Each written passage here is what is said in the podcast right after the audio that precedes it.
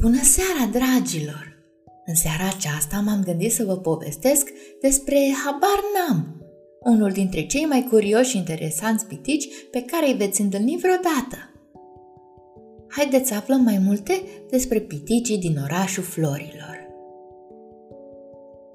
Era odată un oraș de bazm locuit de pitici. Li se spunea pitici pentru că erau mici, mici de tot – Niciunul dintre ei nu era mai înalt decât un castravete și nici acela nu era prea mare. Însă orașul lor era tare frumos.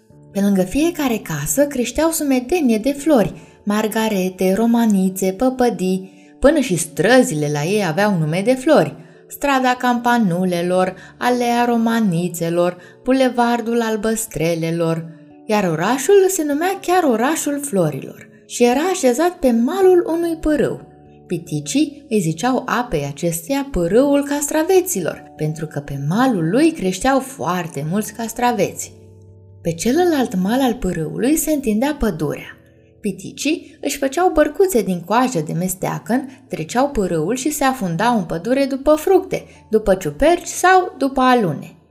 Micuți cum erau, le venea greu să culeagă poamele sălbatice și când era vorba de alune, trebuiau să se cațere pe trunchiurile înalte, ducând cu ei un fierăstrău. Asta pentru că niciunul dintre pitici n-ar fi putut rupe o alună numai cu mâinile goale. Ele trebuiau desprinse cu ajutorul fierăstrăului și ciupercile le retezau tot cu fierăstrăul. Tăiau de jos ciuperca, chiar de la pământ, și după aceea o fierăstruiau în părți mai mici, apoi o cărau acasă bucată cu bucată.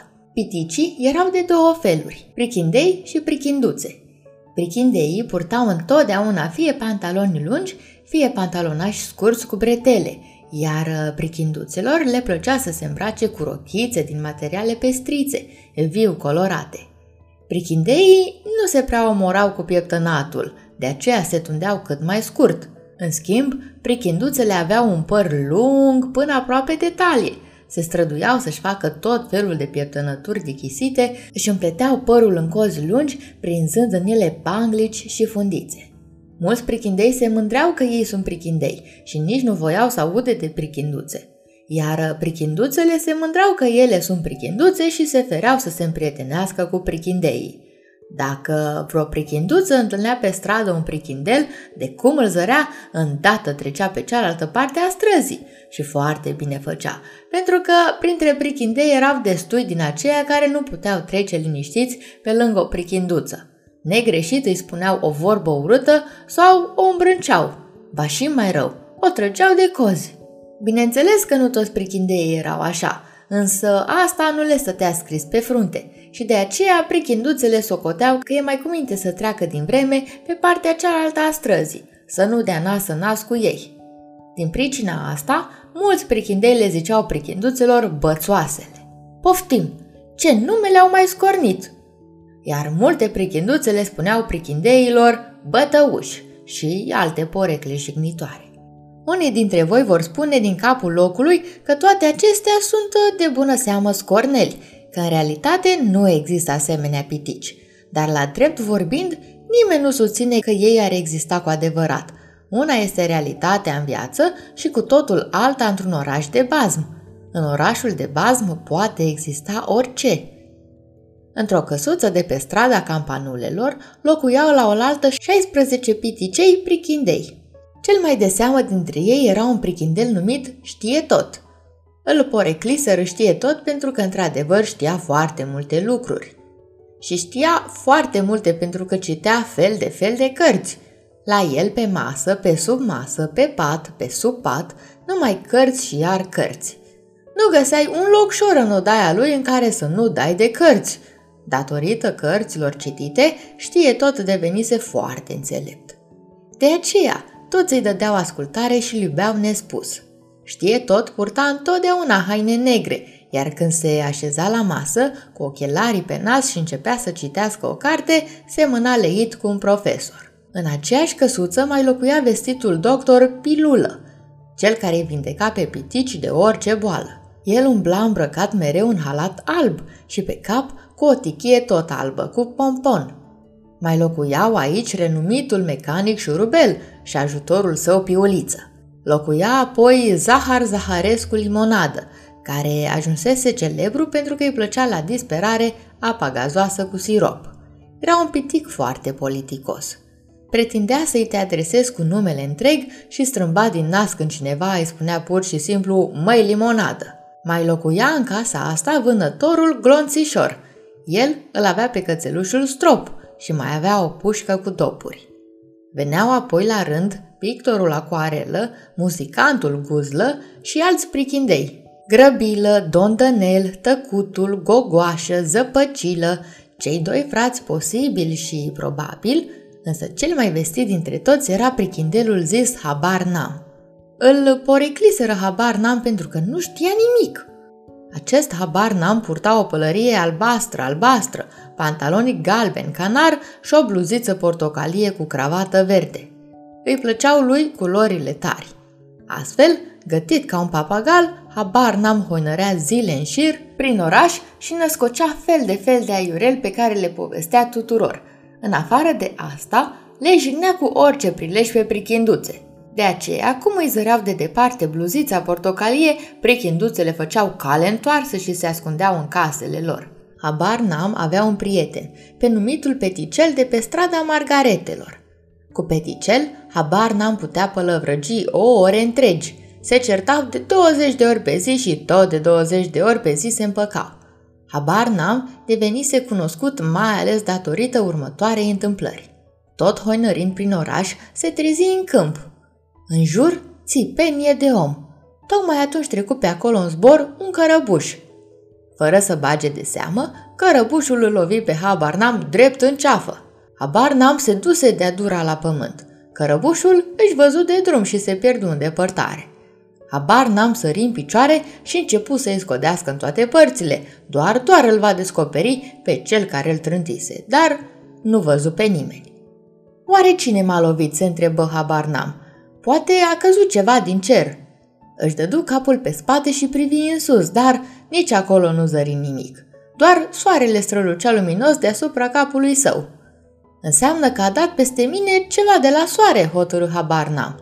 Desigur, s-a desprins o bucată din soare și m-a lovit în cap. Porni grăbit spre casă, dar pe drum întâlni un cunoscut de al său căruia îi spuneau lentilă. Acest lentilă era un astronom renumit. Din niște cioburi de sticlă își făcea o lentilă. Dacă te uitai prin lentila asta la lucrurile din jur, ți se păreau mult mai mari. Din câteva lentile am meșterit o lunetă mare prin care puteai privi luna și stelele. Așa a devenit el astronom. Ascultă, lentilă, i-a zis habar n-am. Auzi ce mi s-a întâmplat? S-a desprins o bucată de soare și m-a lovit în cap. Nu mai spune habar n-am, izbuni în râs lentilă. Dacă s-ar fi desprins o bucată din soare, te-ar fi strivit de rămâne aia cololat, că doar soarele e foarte mare. E mai mare decât întregul nostru pământ.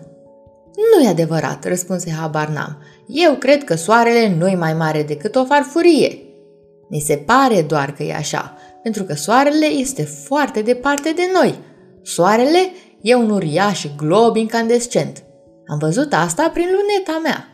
Dacă s-ar desprinde din soare fie și numai o mică părticică, ar distruge în întregime orașul nostru. Ia auzi, se miră habar n-am.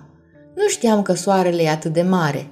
Mă duc să le spun și alor noștri. S-ar putea ca ei să nu fi aflat încă nimic despre asta. Însă tu mai uită-te odată la soare, tot prin luneta aia ta. Nu cumva să fie știrbit într-o parte.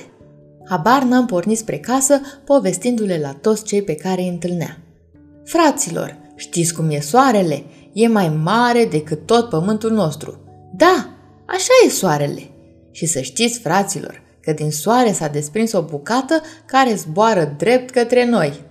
În curând o să cadă și o să ne strivească pe toți. Mare nenorocire ne așteaptă.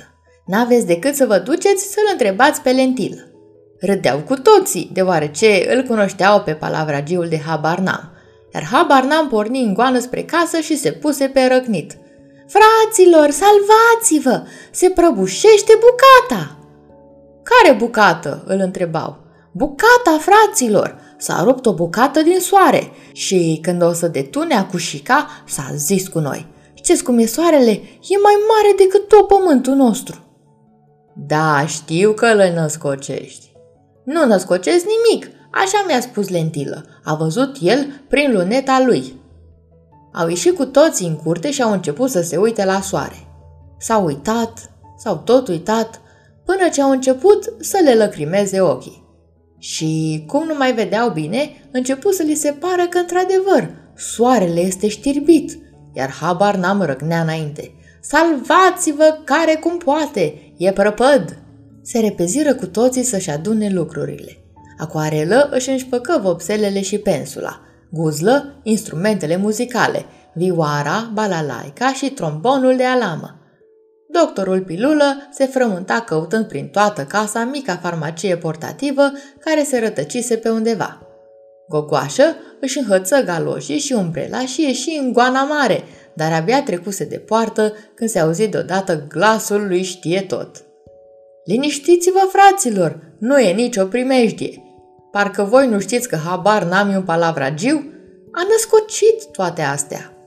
Am născocit? Răgni habar n-am. N-aveți decât să vă duceți să-l întrebați pe lentilă. Porniră în goană către lentilă și acolo se lămuri că totul nu era decât o scorneală a lui Habarnam. Ei, și ce veselie a fost! Rădeau cu toții de Habarnam și ziceau, ne mirăm doar de noi, cum de te-am crezut? Iar eu, pe cât îmi dau seama, nu mă mir deloc, răspunse Habarnam, pentru că eu am crezut cu adevărat. Iată, dragilor, ce caragios era acest Habarnam. Cred că ar fi destul de interesant să ai un astfel de prieten, doar că nu știi exact dacă să-l crezi sau nu. Voi, dragilor, dacă ați fi auzit povestea asta de la Habarnam, ce ați fi crezut? Că într-adevăr s-a rupt o bucată din soare? Gândiți-vă la această întrebare, iar noi ne auzim mâine cu o nouă aventură a lui Habarnam și a prietenilor săi. Până atunci, somn ușor, dragilor!